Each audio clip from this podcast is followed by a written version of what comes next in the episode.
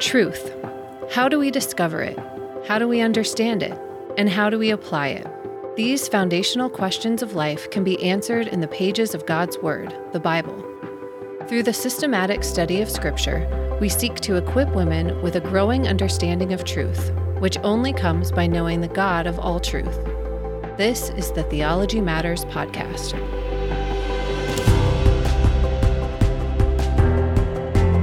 Welcome to the Theology Matters podcast. I'm Laura Corumbus, and I'm here again with Bethany Drum. Hi. And Marty Crabtree.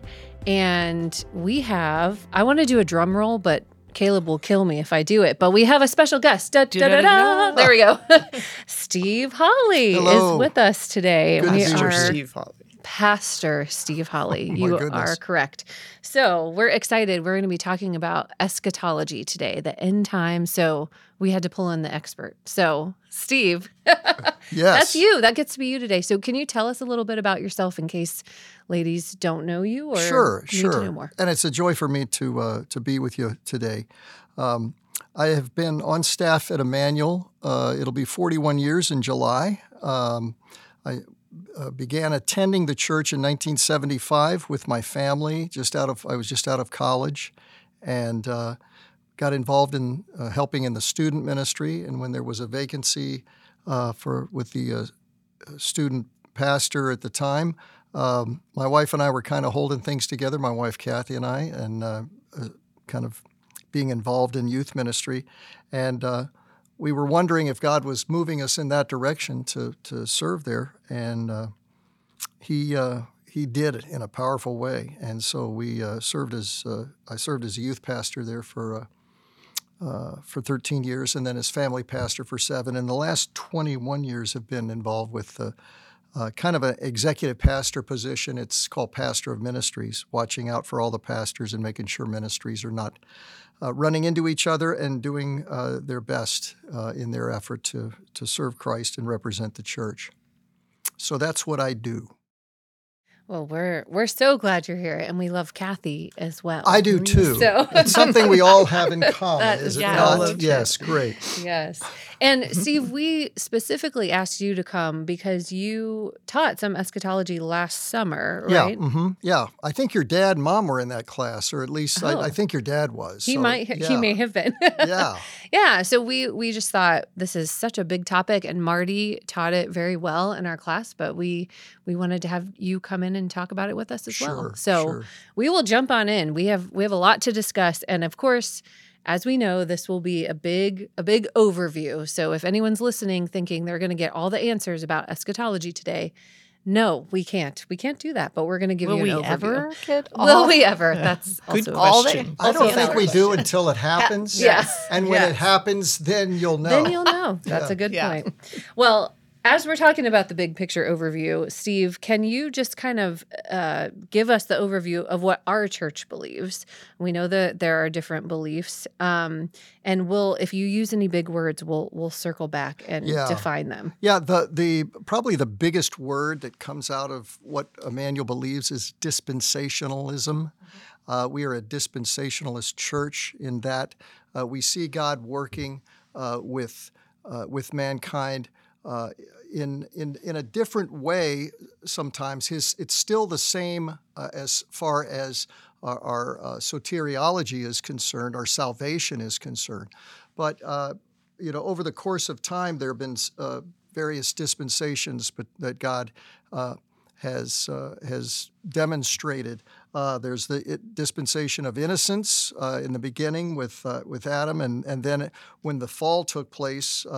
That gave way to conscience, and then after the flood, it was human government, and then after that, there was this promise that he made to Abraham and to his offspring, and then there was the dispensation of the law that he gave to Moses, and then the period that led all the way up until the second chapter of Acts when.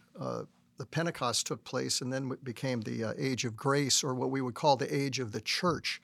And then the next age to come is going to be the millennial kingdom of Christ. And so these dispensations are taking place, and we see how God operates within them in a great way. There's usually a some sort of a responsibility that he gives to man.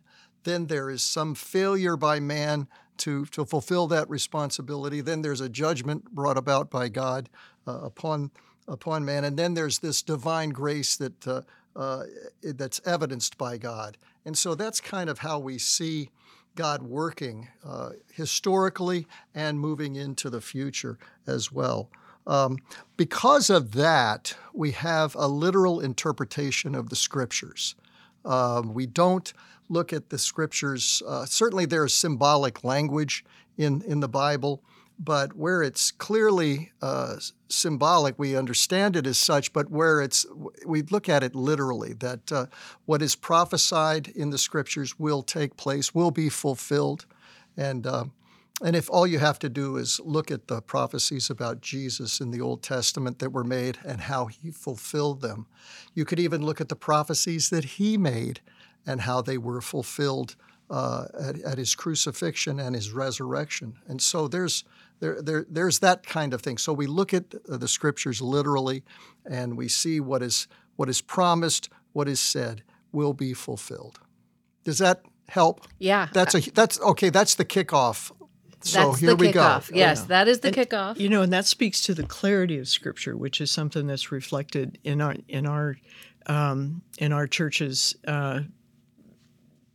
documents, that we use a normal, literal, grammatical, and historical. Right. It's the way the words have operated in the past, because words mean a lot. That they're the means by which we communicate with each other. If we change the meaning of it or make it different from what it's intended, it can cause all kinds of difficulty. And so I think it's important that we describe how we look at the Bible and why it's so important to interpret it correctly, and even to look at the Scripture as it pertains to other aspects of Scripture that talk about the same subject. So it's all very important, I think. Yeah, and you know, we're going to get into kind of the timeline and a little bit more of the detail of our literal interpretation, but can you just briefly, you know, how do we interact with people who hold a different view of this doctrine of eschatology? Good question. I think we're called by Christ to love one another. That doesn't mean we dig trenches, we put on helmets, and we go to war over it.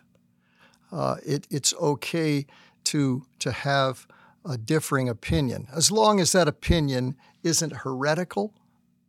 I think it's okay. We burn at the stake for salvific issues, mm-hmm. and eschatology doesn't really fall in that camp. Yeah, it's a second or third tier issue. Mm-hmm. Yeah, it's important, but it's not. It's not something that people divide over, although they have. I mean, it's a sad thing. But I think we need to love one another through this. There are a lot of opinions. If you when you get into looking at what the future has for us, you'll always see somebody with a chart, and somebody else has a different chart as to how as the timeline of events take place. But that's okay. We will find out in the end, and it will be wonderful and glorious. And some people are probably going to be more surprised than others. And then there are going to be a bunch of people in heaven going, "I told you so! I told you so!" You know. So but hopefully not, because there's no sin, right? Maybe pride will they'll pull back and say, you know, I should just keep my mouth shut and worship God. That's why I'm here. Yeah. So what we're saying is, you know, we don't treat eschatology the same way as we would treat like soteriology. Yeah, right. That we just talked about. Yeah. So Okay, great. I just wanted to say that from the get-go. So now, this is the big question. Sure. I'm excited. Can you just talk us kind of through the timeline of those last day events as we see them laid out in the Scripture? Right. Sure. Well, what I can tell you right now is pretty much everything that is prophesied regarding the coming of Christ or the rapture of the church, which is the next event. I don't think there's anything else that needs to be fulfilled but that. I think there's been some neat things that have transpired in the last 75 years. In fact, just a few days ago, Israel celebrated its 75th anniversary as a nation. That is a complete and absolute miracle. That, first off, that God would regather his people, which was prophesied. But when you think about what Israel, what the Jews went through since the fall of the temple in 70 AD, now let's take it forward. They are all over the world. So scattered. Everywhere from all kinds of nations. Mm-hmm. And then World War II is so horrific and so awful, and 6 million Jews die. But out of that, a nation is born, and then the Jews from all over the world regathering and coming to that nation. And it's been amazing to see how that's transpired. So that has taken place. The next event on the timeline, it would appear, would be the rapture of the church, where Christ will descend. And he will, we're promised, it's going to be noisy. It's going to be a shout, a voice of the archangel, trump of God. Then the dead in Christ rise first, and then those who are alive are caught up together with them in the clouds to meet the Lord in the air. You know, he made a statement in John 14. He had told them in John 13 that he was leaving them, that someone was going to betray him, Peter would deny him 3 times. And so that in John chapter 13, the disciples are unsettled, and they're just anxious about what he's told them. But then he says in John 14, "Let not your hearts be troubled. Believe in God. Believe also in me. In my Father's house are many rooms," or mansions, as my grandmother used to say. "If it weren't so, would I have told you that I go prepare a place for you? And if I go and prepare a place for you, I will come again and receive you to myself, that where I am, there you may be also." So he's told them basically some of the things that are going to be that's going to transpire at that event, and so we look forward to that with great anticipation, with great excitement. I know that there have been enough books written about it. There have been movies, television shows. I mean, it's been referred to a lot. And it's interesting that when people see the headlines of the day that are transpiring in our culture, they see the lawlessness, they see the falling away of people from the church, I guess an apostasy, so to speak, that they long for this moment to occur. They long for that moment when the loud noise takes place, and I don't know, maybe Jesus says, "Come up here." That's what is said in Revelation many times, "Come up here." And when we hear that, I mean, it's going to be phenomenal. At the same time, right after that, begins a 7-year judgment of the earth called the tribulation period. And that is... I mean, when you look at Revelation, we just finished a men's group going through the book of Revelation, and when you see just the horrific judgment that is hurled at the earth because of the rejection of Christ, because of just the willfulness and sinfulness of man, that is horrific, and so that's why. Biblical prophecy should be leading us to constant evangelism, proclaiming Christ to family, friends, loved ones, neighbors, just being able to open our hearts to them and begging them to come to faith in Jesus, because it means so much. Yes, and I think that when we're thinking of timeline, are we referring to Daniel chapter 9 and the timeline that is there, which I know you taught on? Yeah, in the book of Daniel, he is in that chapter, first part of that chapter, he's confessing the sins of Israel. First off, he's taken a look to see when the Israel would be allowed return from their captivity. And so he looks at the prophet Jeremiah and sees it was 70 years. And so Daniel's done the math, and he's figured it out and said, okay, then if we're headed back, there needs to be some confession of what we've done that got us here in the first place. And so Daniel chapter 9, he pours his heart out to God, confessing the sins of the nation, seeking forgiveness, and it's kind of interesting because he is he's probably the highest official representative of Israel. Even though they're in captivity and they're not a government, he is in a position of authority. He's a prime minister in Babylon, and he is confessing this before God. And Gabriel comes to him and lays out the entire plan of what it looks like. It's not only the end of sin and what happens with that. It's the end of the age and what will transpire. And he talks about the coming of a prince who will be rejected by Israel. He'll have nothing. He'll be cut off, meaning he'll be killed, which is exactly what happened to Christ. And so he kind of lays this framework out, and it's both fascinating and. What I appreciate so much is that the scriptures have come to pass. There was Babylon took Israel off into captivity. Also, the Assyrians did it previous to that, and then after Babylon comes the Medes and the Persians, and they're a part of this. And then also the Greeks are a part of this. And then the Romans come in, and they're the lethal army that oppresses Israel. And then later on, they're revived.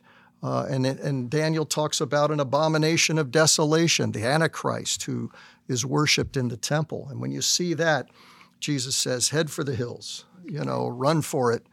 Don't stop to go into the city and get your things. Don't get your your whatever you call it, the rationed." Food preparation stuff, that stuff that you buried in the ground. Don't worry about that. Get out of there because bad times are going to be coming. That's right. So there's this whole tribulation period that takes place for 7 years. It's going to be horrific, and then after that is the second coming of Christ. He comes. We believe we call ourselves. Premillennial, in that Christ comes before he reigns on the earth, that there will be an actual kingdom that he establishes, that the kingdom will last for 1,000 years. And we take that literally. We don't look at it as symbolically, or as some people believe, that he's reigning now, and so he's reigning in heaven, so not really on earth. But this is what I think the scriptures teach, is it's a literal reign on the earth. Yeah, that's my understanding, and that Satan is bound, and so he has no power. Right. And what a time that is going to be, because people will not be influenced by anything satanic or demonic, and Jesus will be physically present on the earth. Right. That's my understanding. Right. Now, toward the end of that, there is toward the end of that period, Satan is released, and there's this rebellion. But Christ takes care of that and takes care of Satan. And I guess the big event of that at the end is he's thrown into the lake of fire, along with Hades and death, which I'm all for. And so that would that's how that works. But that's what we see taking place, transpiring in Scripture.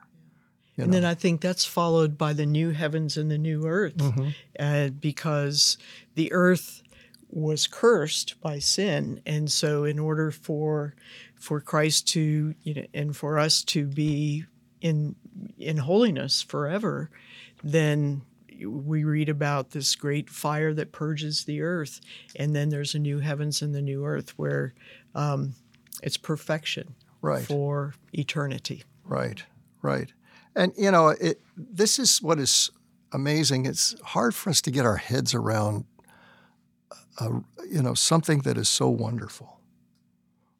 You know, how do you even comprehend that? Because of just think of all of the things that we have to deal with in this day and age. Whether it's your health that's you worry about, or your how safety is a huge issue. People want to stay safe and be left alone and be able to enjoy life. All of that's going to happen in the new heaven and new earth. That's going to happen in the millennial kingdom. I mean, we're going to see there's going to be a sense of great joy and wonder and we can't get that. I can't get my mind around that right now because of all of the stuff that you see going on in the world.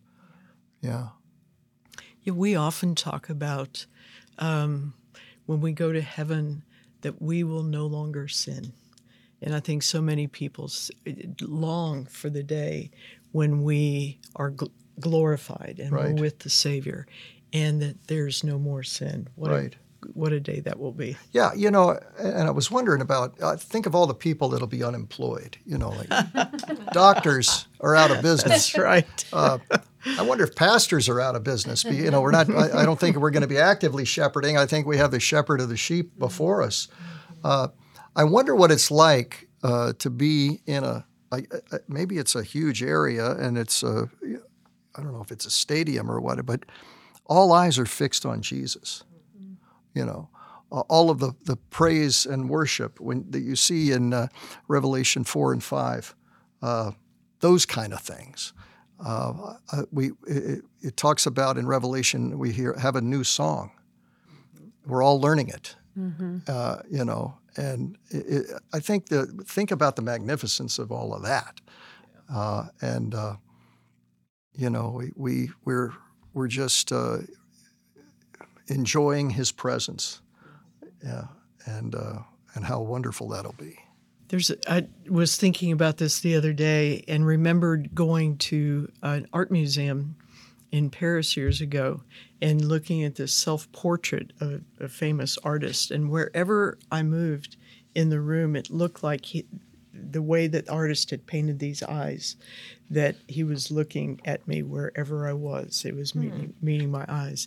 And I thought about that in terms of when we're with Christ, because there are going to be millions of Christians there, believers, and yet it'll be like that. His eyes will be on us wherever we are. Mm-hmm.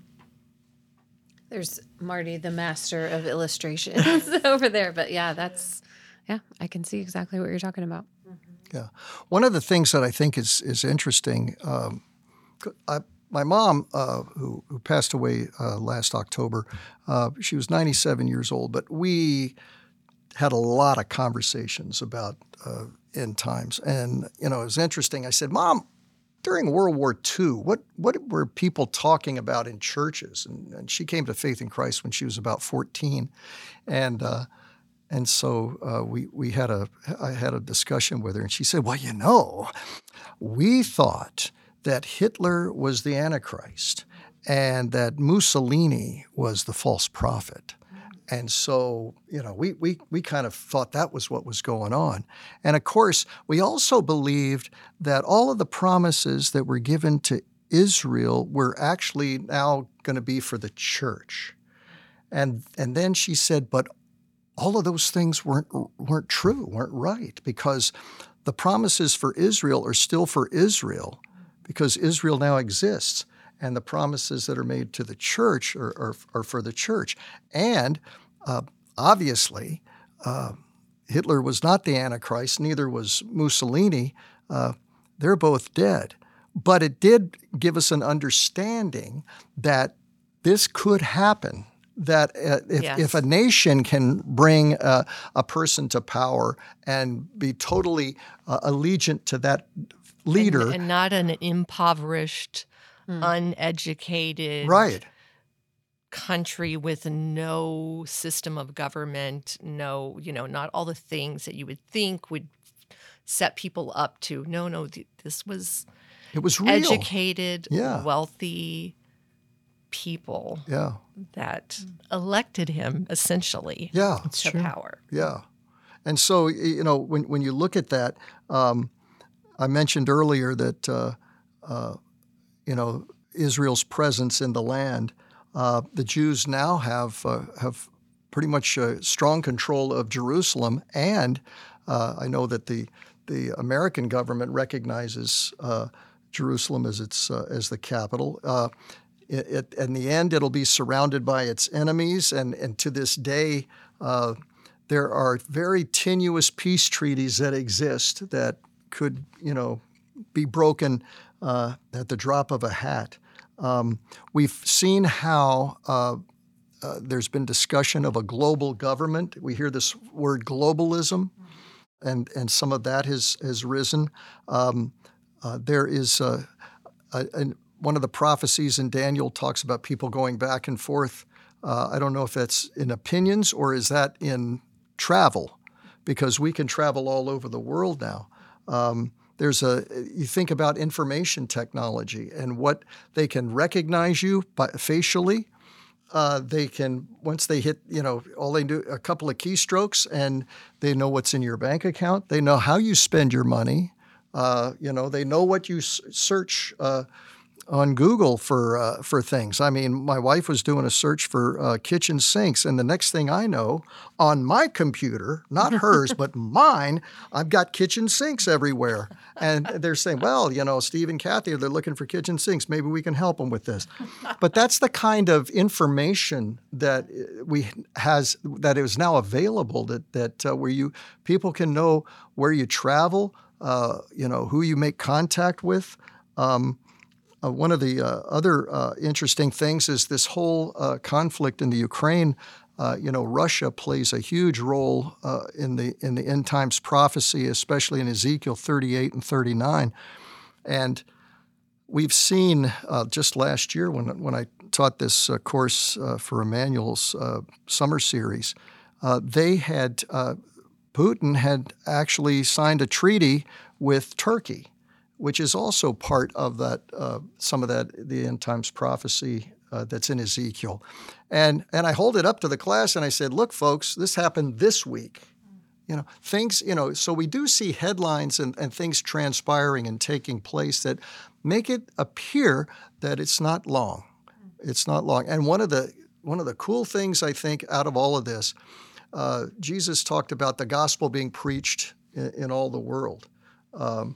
And I think that we see that even during the tribulation, the gospel is put forth.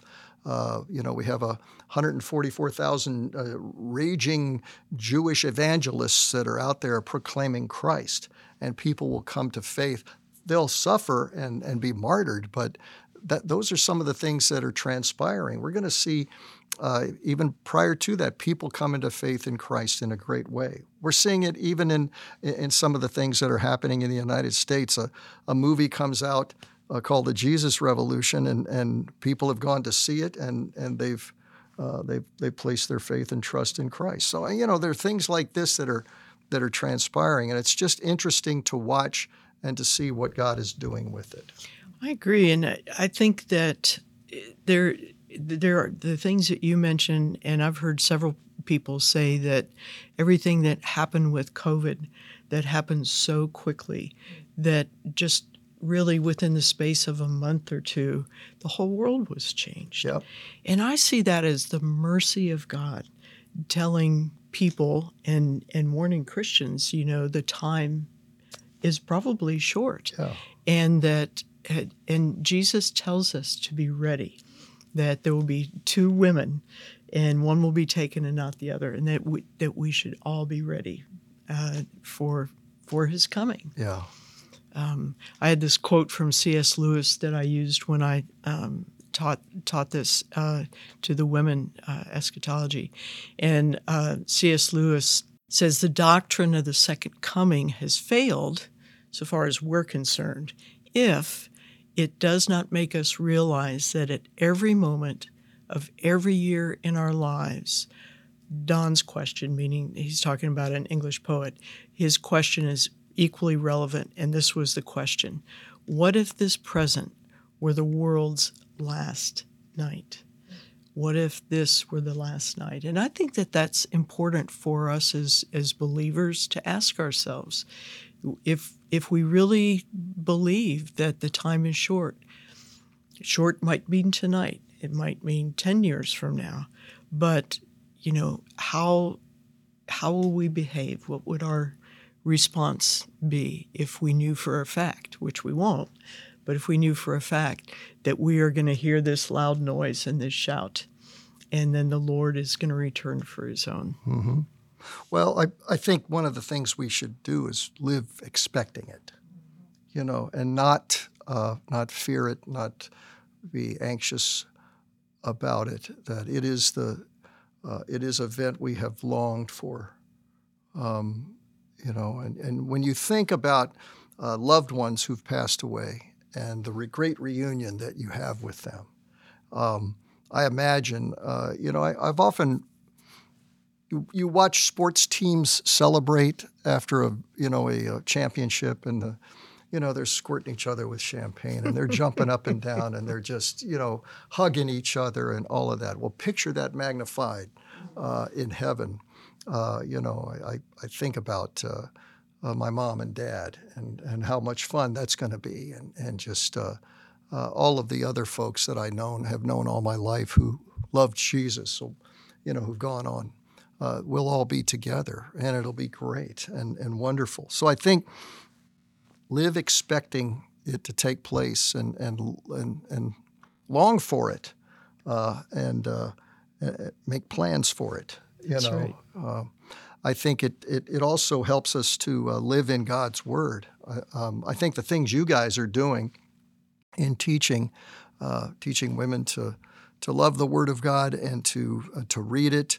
Immerse ourselves in it, understand it better, and communicate it, because that's one of the things that I think is important for anybody who's in a Bible study. You're not just using this as an opportunity to gain knowledge and to feel yourself spiritually smart. You are in need of taking that information and sharing it, and opening the eyes of people who need to understand what his word says. I hope that's part of the goal. Another thing that it can help us to do is to live righteously. To guard ourselves from sin, and not to not to be taken captive or drawn off into temptation, but to live righteously and honorably as we wait for Christ to come for us. And just to live in the hope of heaven, that we're going to be okay. We're okay all right now. Just knowing that, whether I live or I die, I'm his and he is mine. And then I think the last thing is sharing the joy of that, sharing it with others. Yes, because we can get complacent, and sometimes we can get where we feel like, oh, it doesn't matter because. God knows who's going to be saved and who isn't. But he's asked us to be the mouthpieces. That's right. We talked about that in our, soteriology? Soteriology, yeah. Mm-hmm. We did indeed. Yeah. I just really appreciate how you framed it in such a hopeful and joyful way, because I know, I kind of grew up in that Left Behind generation, and it scared me as a kid, Right. And I think now when I read, if I do a reading plan where I read through the Bible and then it gets to Revelation, and that used to scare me a little, but now I get to the end and think, this is amazing. This is what we have to look forward to, and it's been unfolding all through Scripture. So I appreciate it that you framed it that way. And I think just as we kind of land the plane, you actually answered my last question, just how do we live in light of this doctrine? And I think you gave a great answer. And I know Marty had mentioned that you have something to add to that. Well, I had read, I haven't finished the book, but there's a fairly new book by John Piper called Come Lord Jesus.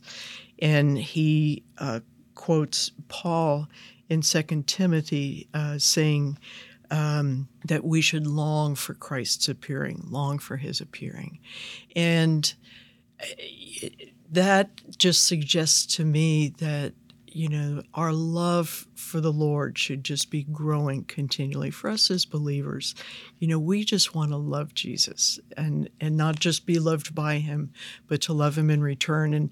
And J.C. Ryle has written about the day of the Lord's return. He says, "For that day let us wait and watch and pray. It cannot be far off.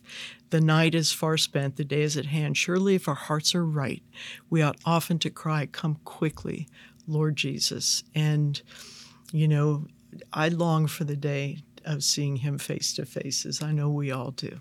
Mm-hmm. Amen. Well, Steve, would you mind just closing us in prayer as we've talked about these things, maybe just especially for the women who might be listening to the podcast or were in our class or might be joining us for the next one? We would just love to have you pray over us. Sure. Let me do that. Let's pray. Well, Father, we thank you for our time this afternoon. I know, Lord, that the things that we've talked about, they seem amazing. They can also make us be fearful and be anxious. And Lord, you allowed for these prophecies to be communicated to us, so that we could see the signs of the times, we could see what is transpiring before us, and that we can watch and wait with great anticipation and great hope. Those prophecies weren't placed in your word to cause us to fear or to be wary or uncertain, but to give us confidence that you have purposes and plans, and you're allowing those purposes and plans to come to fruition. And we're a part of it. We're your church.